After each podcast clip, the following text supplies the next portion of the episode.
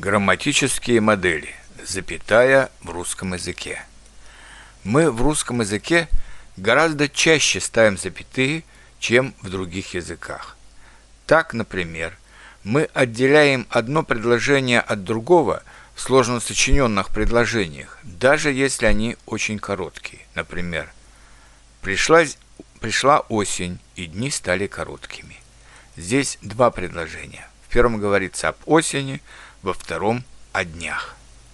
Мы также отделяем главное предложение от придаточного, а значит, мы ставим запятые перед союзами «что», «который», «потому что», «когда», «если» и другими.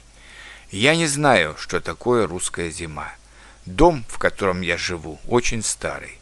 Он не пришел в школу, потому что он заболел. Нам весело, когда приходят друзья. Мы пойдем гулять, если будет хорошая погода.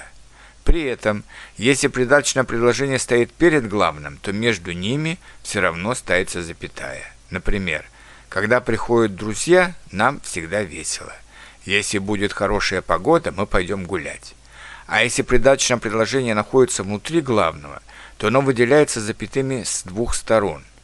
Особенно часто это происходит с определительными придаточными предложениями со словом «который». В лесу, который находится за рекой, много грибов. Запятыми также выделяются причастные и депричастные обороты, вводные слова и обращения. Вот некоторые примеры. Мальчик, читающий книгу, мой брат. Прочитав книгу, он пошел гулять. Вероятно, она заболела. Здравствуй, Миша. До свидания, друзья. До новых встреч.